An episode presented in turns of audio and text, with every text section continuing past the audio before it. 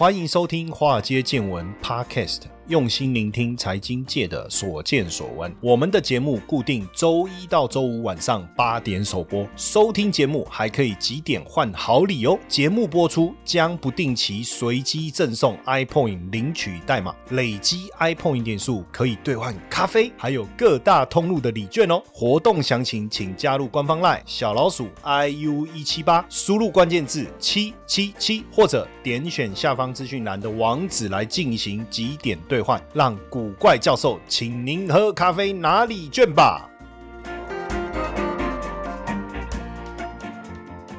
股票市场千奇百怪，见怪不怪。大家好，我是古怪教授谢承彦。现在各国呢，在今年呢，其实对于新能源汽车，就是电动车呢，确实是大力的一个推展哦。不管是啊实行实施这个补贴政策啦，还是各种法规上面的政策，比如说以美国来讲好了哈，美国呢，其实今年就已经开始实施新能源汽车的税收抵免哦，税收抵免，包括这个。如果公司呢，它制造的这个呃新能源汽车可以获得税收抵免哦，那使用这个美国制造的电池可以获得税收抵免哦，甚至未来在美国组装的还可以再获得这个七千五百美元的税收抵免哦。那当然，对于呃所有的车厂转往制造电动车跟销售电动车，当然带来很大的一个诱因呢。那包括德国的部分哦，今年把电动车平均补贴的金额从五万到这二。二十左万左右的台币哦，再就补贴的金额再增加哈，那就是应该是说把整个电动车补贴的金额增加到二十万左右的台币了哈。那法国的部分呢？法国的部分也对于纯电动汽车的补贴达到超过三呃，大概在三十五万左右的台币了哈。那荷兰呢？呃，只要低于这个一百二十万。左右台币的电动车，因为这个呃美金的一个计算，我大概就简单的换算一下哈，也补贴哦，补贴大概呃十二三万左右的台币哦。那日本呢，现在电动汽车呢，因为市占率并不高嘛哈，所以日本政府也给予哈这个购买电动车的民众呢补贴补助了哈，最高可以达到八十万日元哦。那韩国今年哈在售价在四万六千美元以下的电动车，也可以获得政府的。补贴哦，也可以获得政府的补贴。那包括泰国哈，泰国也为这个新能源车提供每辆七万到十五万泰铢的一个补贴。当然，具体补贴的情况还要看车型啊等等。然后，那瑞典哦，瑞典今年也为了这个新能源车拨款，大概是三十五亿克朗哈，拨款三十五亿克朗，整个补贴了哈。那挪威的部分哦，挪威的部分也在税收上面给予减免哈，给予减免。那现在看起来各国的电动车的的补贴政策其实都非常的非常的这个慷慷慨哈，非常的慷慨，也是因为在现在的趋势之下呢，各国也希望电动车的数量呢能够持续的一个成长哦，所以不管是欧洲哦，挪威啦、欧盟啦、北美像美国啦、加拿大啦哦，或像日本啦、韩国啦哦等等哦，其实都给予非常优惠的一个政策，希望带动整个电动车产业市场的一个发展哦。那到二零。三五年呢，欧盟所有的国家其实都会禁售燃油车，哦，这这个是一个我跟各位讲是绝对绝对是非常大的一个产业商机哦。那在其实，在今年六月底的时候啊，欧盟二十七国环境部长在卢森堡通过的议案，包含一系列气候保护措施。那经过十六个小时的谈判，大家一致哦一致同意，二零三五年开始要逐步淘汰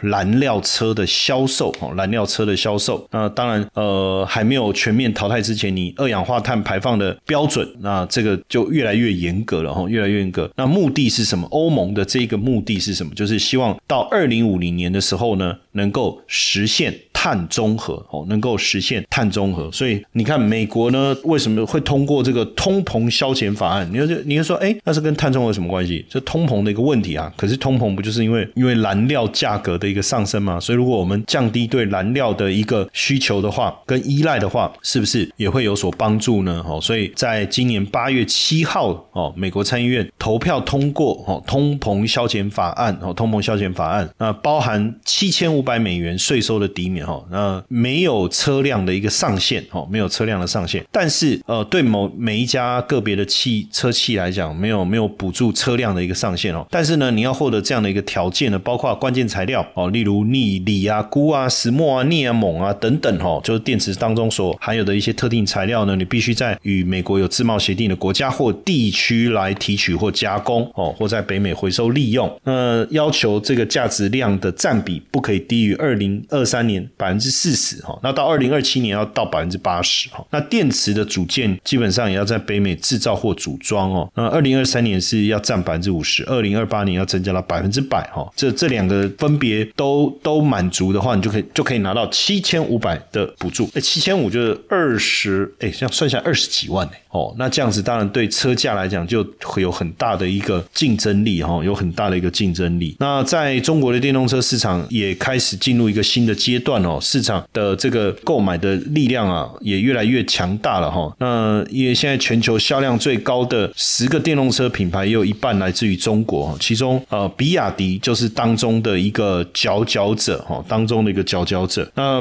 当然不止我们看到美国啦、中国啦各车厂哦，像丰田哎也要重启它的电动车计划，要来跟特斯拉力拼了哈。丰田汽车确实在也要考虑就是重新启动电动车的一个策略哈。那过去当然它有很多的计划这个暂停哈，但是现在如果能愿意，它要开始重新启动的话哈，那表示他们对于整个电动车市场的一个发展哈，市场的发展确实相当的一个看重哈。嗯，有没有可能领军这个日系车厂哈？这一次之前这个丰田汽车纯电车款 BZ4X 哦，五月就上市哈，上市是造成轰动啊哈。那三个小时这个 APP 啊，他们用 APP 来预购哈，就是手机 APP，三个小时就涌进了一千五百多张订单哦，是今年配额的五倍多哈。那所以算是一个开山之作了哈，开山之作。那那当然早过去几年，丰田是以这个呃插电式油电混合车销量也不差哈，所以电动车这个领域对丰田来讲也不是从零开始哈。那现在日本三大车厂哦，丰田啊、本田啊，包括日产啊，也都开始呃投入在电动车的一个发展哦。包括丰田预计二零二六年以前陆续上市五款 BZ 系列的纯电车。那本田呢，未来十年也会投入三百九十亿美元在干净动力的车子上哈。那日产的部分也会在二零三零年之前推出十五款的纯电动车。虽然说日商在电动车市场可能一下子没有办法挤进前几大了哈，可是大家别忘了哈，东南亚就是日系车的天下哈。丰田在东南亚的市占率高达三十五趴哈，而且目前电动车在东南亚的渗透率还很低，所以一旦日系车大反攻哦，应该市场成长的速度会很快。那另外像这个福斯的部分哦，福斯的部分其实也看好这个电动车的一个趋势哦，准备因为福福斯的纯电家族 ID 系列哈，最新的车款 ID Bus 哈也开始在欧洲销售了哈，买气很旺哈，买气很旺。就这个呃，应该就是 ID Bus，就是呃，我不知道大家知不知道那个福斯的面包车啊，就很多人不是把它改装，然后做那个卖那个什么咖啡，好像是不是哦，或者做一些很很有趣的改装啊？我记得之前很多啊，其实就是 T Two 嘛，我不知道大家知不知道 T Two，所以它这一个纯电箱型车 ID Bus，其实就是它的外形就是相当圆润啦，哦，跟这个等于就是 T Two 致敬了，哈，让呃车主可以拥有老车的风味，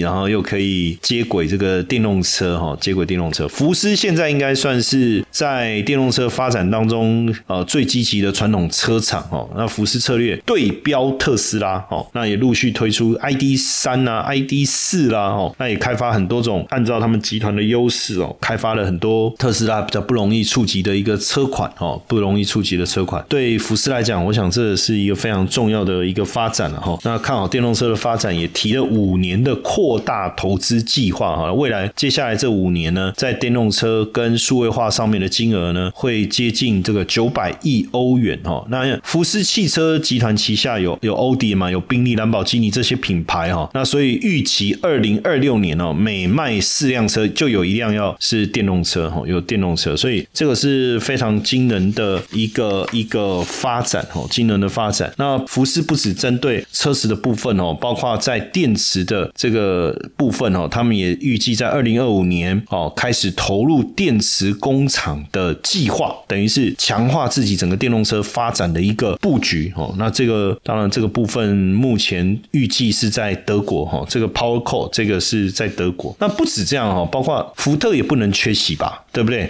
哦，尤其是呃，之前我有看过福特的野马哈，也有电动车款式哦，这个确实是很吸引人，会非常的吸引人哦。那还有福特的这个皮卡哦，因为在美国开福特，很多人喜欢它的那个皮卡哈，所以这个电动的皮卡，我相信也会非常受到市场的一个欢迎。当然，全未来你的车子，简单讲，你下一台车，像我接下来可能再过几年，我其实我本来这一两年就要换车了哈，但我想想，哎呀，这个燃油车这一台，我现在这台燃油车就是我这辈子最后一台燃油车了，因为接下来要再买燃油车，如果你是买，不管你买新车还二手车，你之后要再脱手就很困难。我认为啦，比如说，除非你是两三年就换一台车，像我一台车大概都开个五年甚至十年嘛，那你假设说我现在再买一台燃油车开十年，十年就二零二二，现在是二零二二再加十就二零三二嘛，吼，对不对？那那时候你的燃油车，我相信一定更难销，二手车一定更难卖，没有什么价值。所以，与其这样，我就想说，那我现在这台车干脆再开久一点，开到可能再过个三五年哦。到时候，我觉得你一定是要换电动车。一定是要换电动车，因为目前看起来电动车跟燃油车的黄金交叉，电动车的在二零二五年到二零三零年销售占比的速度是相当快的。二零二五年可能占不到百分之十，但到二零三零年的时候已经超过百分之二十，到二零三五年的时候可能占百分之四十，然后到了二零三六、三七、三八这附近的时候，可能就会产生一个跟燃油车销售的黄金交叉，也就是整个燃油车销售的占比会大幅度的下滑。所以我自己就在想说，那如果是这样，可是，在到目前。为止，我自己在观察，就是充电的部分，我还没有让我感觉到能够随心所欲啦。比如说，我今天我我要去内湖，我要去三立录影，对不对？那我快没油了。其实我开到三立附近录完影的时候，我要再去 TVBS，在在这个半路上，其实就有地方可以加油，而且时间很快，因为我可能三立录完，我要赶着去 TVBS 录影，这中间的路路途不远，但是我不能耽误太多的时间，因为大家要知道，我们在录影的那个衔接点是接的很紧密啊，甚至有时候可能我在 TVBS 录完，我要再开车赶到这个台北车站东升的摄影棚啊，就是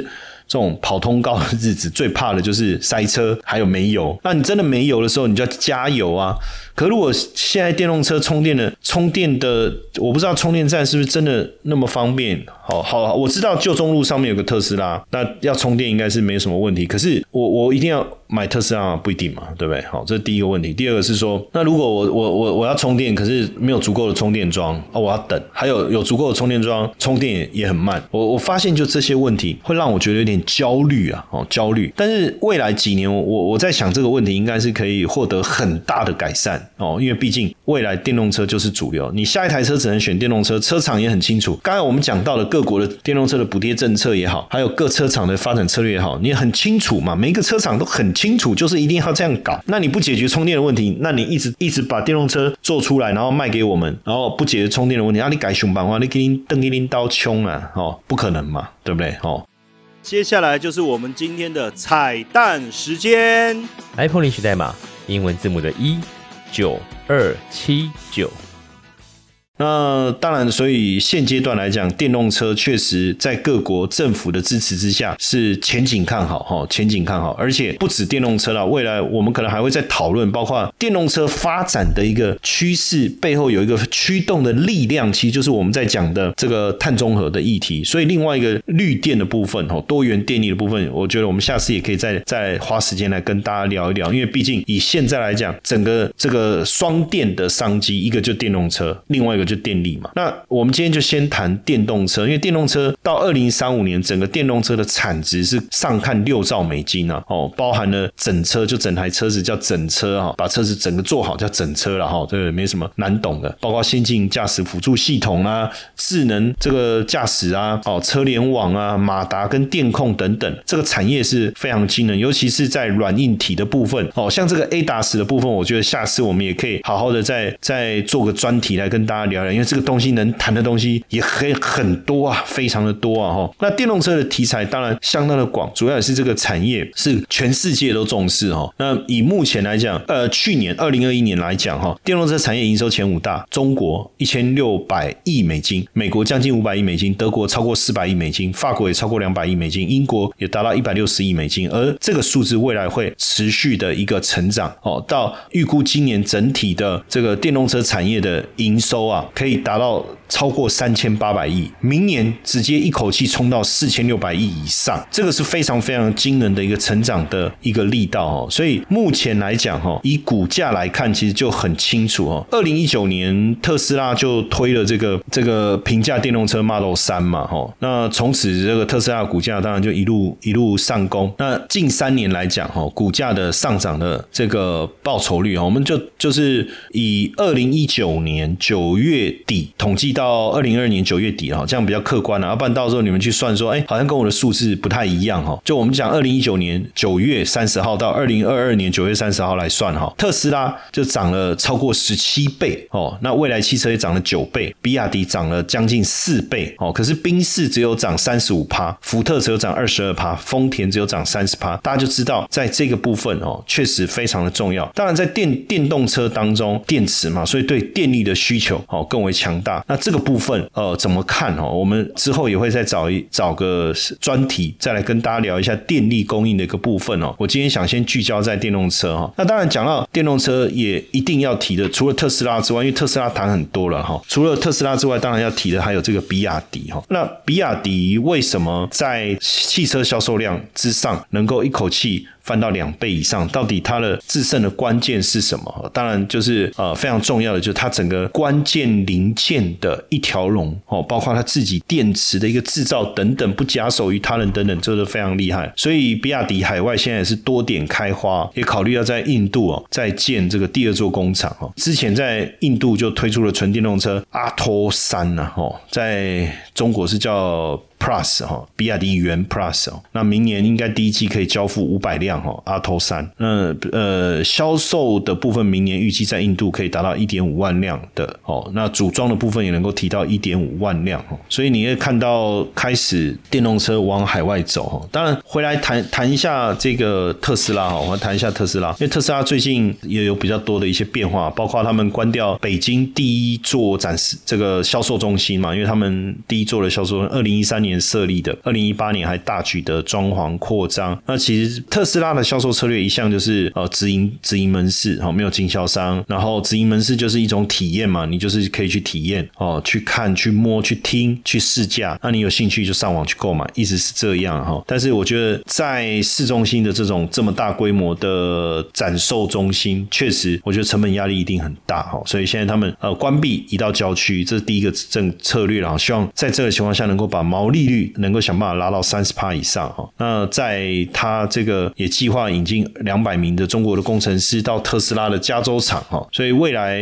呃马马斯克的一个乐观的布局有没有可能让他明年达到业绩成长五十帕哦？的目标哦，当然我们也持续的关注哈，持续的关注，然后包括大家现在也在问呢，哎，包括那个 Cybertruck 可能在明年有机会开始量产了哈。那另外一个就是大家也在问说，哎，它有没有可能去呃生产三万块以下的美金啊？哈，三万块以下的电动车来来跨足这个市场，也是大家非常在意的哈。这些当然，我觉得电动车呃这个趋势非常的重要，所以在呃大家当然会问说，哎，那投资的时间点现在适合吗？或者现在来投资相关的这个基金哦，比如说像最近呃群益也在规划一档这个要募集一档这个双电投资趋势的一个基金，或是现在市场上也有一些跟电动车相关的基金或 ETF。那现在进场适合吗？第一个，当然我觉得就过去的经验来讲哦，过去的经验来讲，呃，只要美国的这些电动车算是一种成长股嘛哈，我们从两千年以来哦，我们就观察两千零二年 S M P 五百成长股。股指数哦，S M P 五百成长股指数在两千二年跌了二十五趴，结果二零零三年涨了二十四趴，二零零八年跌了三十六趴，结果二零零九年涨了二十九趴。所以今年到目前为止来看啊，就到十月中来看的话，S M P 五百成长股指数是跌了三超过三成，所以明年按照过去历史经验来看，明年上涨的机会应该很大。所以现在进场为什么适合？等于很简单嘛。因为美国成长股只要经历前一年的大跌，隔年都有相当可观的反弹，而现在就是今年即将要结束的时候哦，即将要结束的时候，所以这个时间点来看，卡位这个电动车长期电动车产业发展的趋势是确定的。那现在这个时间点进场，刚好占有这个大跌过后反弹的这个掌握这个契机，对不对？大跌过后隔年成长股反弹的契机，这就变得非常非常的重要。而在成长股反弹过程当中，但你就要去想啊，过去的成长股哦，我们讲 P P C 哇，千万不要了哈。这个笔电的部分呢，这个商机机会早就过了哈。那手机呢？哦，手机最近连苹果的销售的状况都受到很大的冲击了哦。那有机会吗？不容易啊。那现阶段来看，确实呃，没有库存压力的，也比较没有受到升息影响的是什么？就是汽车产业了。因为其实汽车本来就是一种刚性需求。对于要买车的人来讲，说真的哦，一只手机两万块跟两万五，其实就会有感觉很大的差别。但是汽车，坦白说，款每年的状态都不同哦，所以很难有一个你说啊多少钱，因为它本来就有一个价格浮动的空间嘛哦，然后再加上现在我们看到电子消费产品最大的问题就是库存太高嘛，库存太高，哎，所以以现在的环境来看呢，汽车的库存反而没有没有上来哎。反而没有上来，哎哎，这个这个反而带来一个这个很很不一样的这个机会，哈，很不一样的一个机会。这个也是我们在看为什么现在适合进场的一个原因呢？而且以汽车来讲，电动车销售的成长力道真的很强。像二零一九到二零二零成长是超过四成，可是二零二零到二零二一成长是超过一百二十趴哦。所以如果我们要讲成长股，我们当然要去做呃成长力道特别强大的产业了，而。且根据过去的一个一个经验呢，哈，就是十二月哦，十二月到隔年哦，到隔年三四月获得正报酬的几率。是相当相当高的哦，是相当相当高的。所以呃，接下来像我这边有一个比较呃新的一个讯息啊，其实也是这个目前很很多基金公司当然也有推电动车啦，或者是相关的这些投资的一个产品哦。但最近我们也帮各位留意到哈，那个呃群益呢有一档这个新的这个基金呢要募集哈，要募集。那这个募集的这个时间呢，大家到时候也可以特别留。留意一下哦，因为因为就我讲这个时间点其实相当的好，因为呃募集之后啊，募集之后，当然对未来这个电动车刚好发展的时间点哦，然后发展的这个卡位的时间点跟后面顺着季节性上涨的几率也相对比较高。那募集的时间我我们查了一下是十一月二十四号开始募集哦，大家也可以特别留意一下群益这一档智慧联网的电动车基金哦，大家他会觉得说，哎，那呃像这一类类。的主题式的为什么要投资基金？因为基本上呃，主题式的以基金的角度来看的话，更能够顺应着市场的变化，哦，去选择适合的这个标的。那这个部分当然后面呢，我我在也会在规划这个几个内容来教大家哈，就是比如说包括呃，一般来讲我们要做产业配置的时候，要有什么样的因子？哈，这个是我在呃研究所财经所也在教的一个非常重要的东西，叫因子哈，因子的部分。那这个部分我们怎么来去运用哦？我们之后也在做一个专题来跟大家讨论，包括怎么量化选股，这个逻辑是什么，这个都很重要哈。但今天我们所谈的一些内容呢，呃，我觉得呃非常的对大家应该非常有帮助哦，所以我们也整理了一个懒人包。哦，要提供给大家索取哈。那的人包呢？索取的方式呢，就到我们的官方赖小老鼠 iu 一七八，输入关键字滴滴，哦，就 double D 两个 D 啊，英文字母 A B C D 的。D，对，没错，就是 D。好，你机价 D 啊，你高嘎 D，然后就是那个 D，double D，两个 D 哦，来索取我们的懒人包。这个懒人包非常有趣哈，因为我我我我在整理这些资料的时候，我就发现双电投资趋势啊，是一个非常好的一个机会哈，所以我就把这些东西整理整理，变成一个懒人包来提供给大家哈。大家听完今天的节目内容，也要别忘了哦，赶快来下载索取这个懒人包，自己回家好好研究研究。嘿，各位铁粉们，如果喜欢华尔街见闻，请大家多多按下分享键，让更多人能听到我们用心制作的节目。你们的一个小动作，是支持我们节目持续下去的原动力哦，快去分享吧！